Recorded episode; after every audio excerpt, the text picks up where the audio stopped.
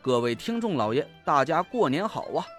陈不争在这里祝大家身体健康，财源广进，虎虎生威。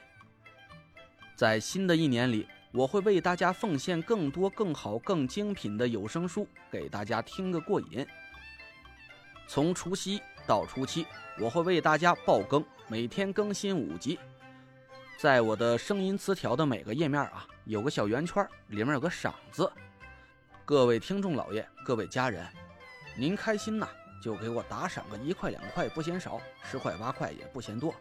毕竟啊，咱这书还有很多很多集要去听，而且是一直免费让大家听的，这我也得吃口饭嘛，是不是？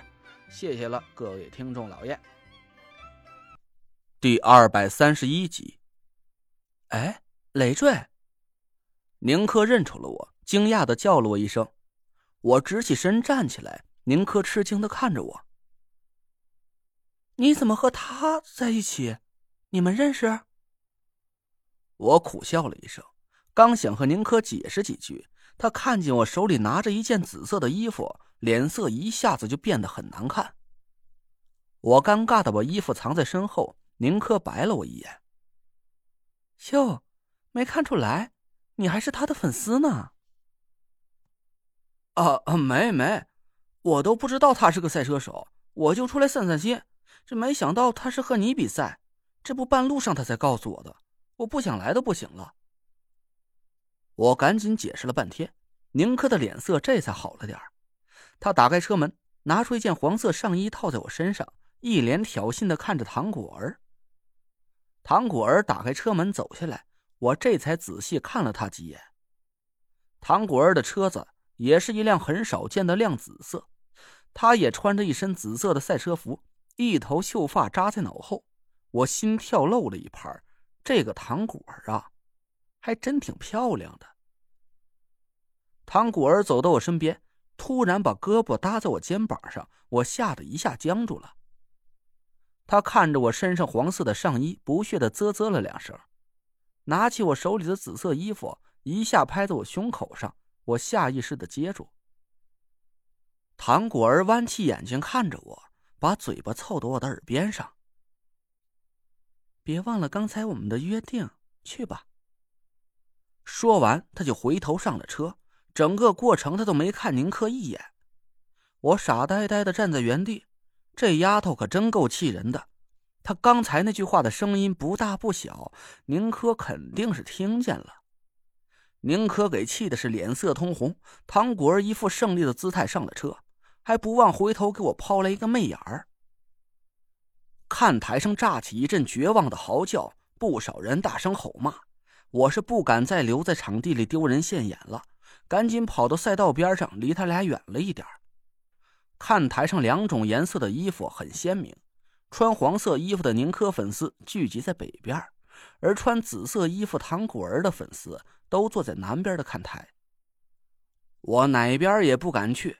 刚才那一幕，让谁看见都会误会是两个女孩在为我争风吃醋。而且我穿着黄色的上衣，手里还拿着一件紫色的衣服，两个阵营的粉丝现在都对我是怒目而视。我跑到西边的赛道边，坐在看台上。虽然这里的视野不太好，但现在我已经不在乎这些了。只要离那些气势汹汹的粉丝远一点就行，离他们近了呀，我怕挨揍啊！一个拿着黑白格旗子的小姐姐站在赛道边上，看台上顿时安静了起来，大家的目光都聚集在起点线上的两辆车上，场地里就只剩下两辆车引擎的咆哮声。小姐姐手里的旗子举了起来。我现在挂了个极速赛车公司副总裁的职务，多少也对赛车有点了解。当小姐姐手里的旗子落下的时候，宁珂和唐果儿的比赛就开始了。旗子落下，两辆车的轮胎几乎是同时冒出了一股青烟，场地顿时被一股尘烟笼罩了起来。看台上又沸腾了起来，两边的粉丝声是声嘶力竭叫喊着。我这边的视线很不好，只能看见漫天的灰尘里隐隐露出两辆车的屁股，也看不出是谁起步更快。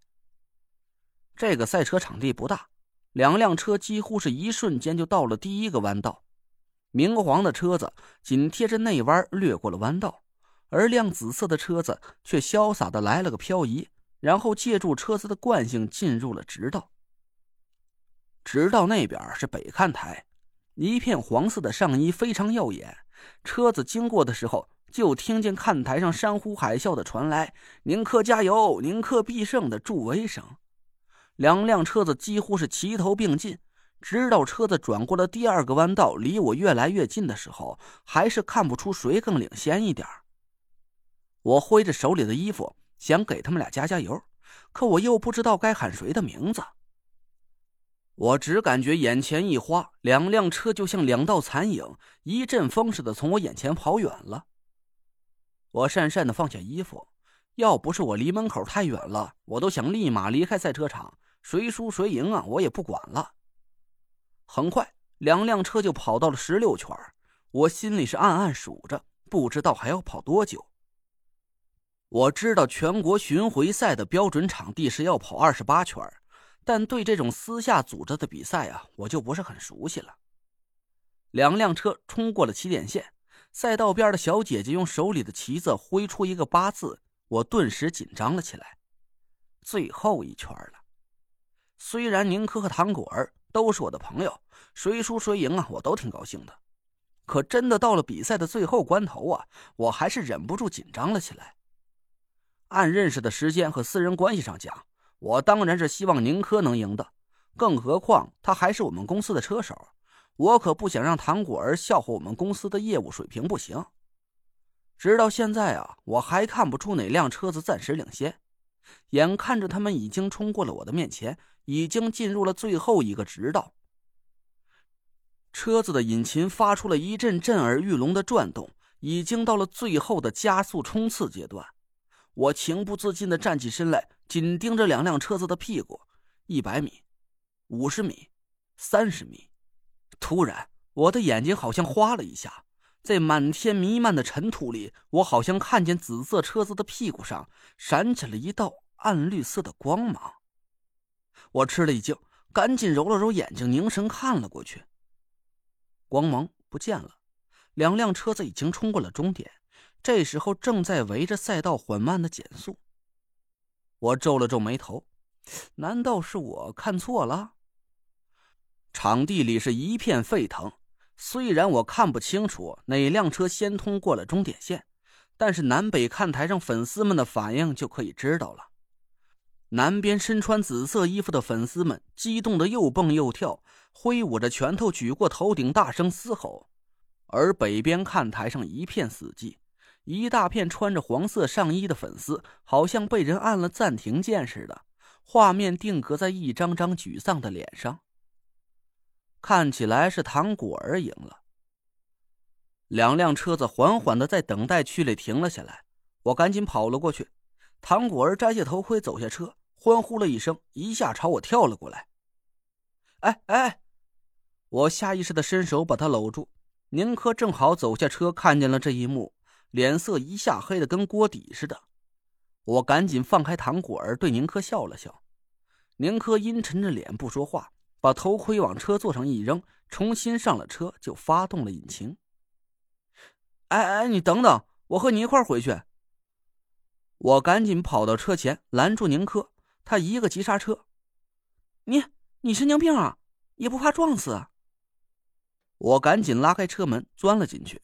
唐果儿喊道：“喂，你去哪儿啊？我们不是说好的一起吃饭吗？你怎么就先走了？”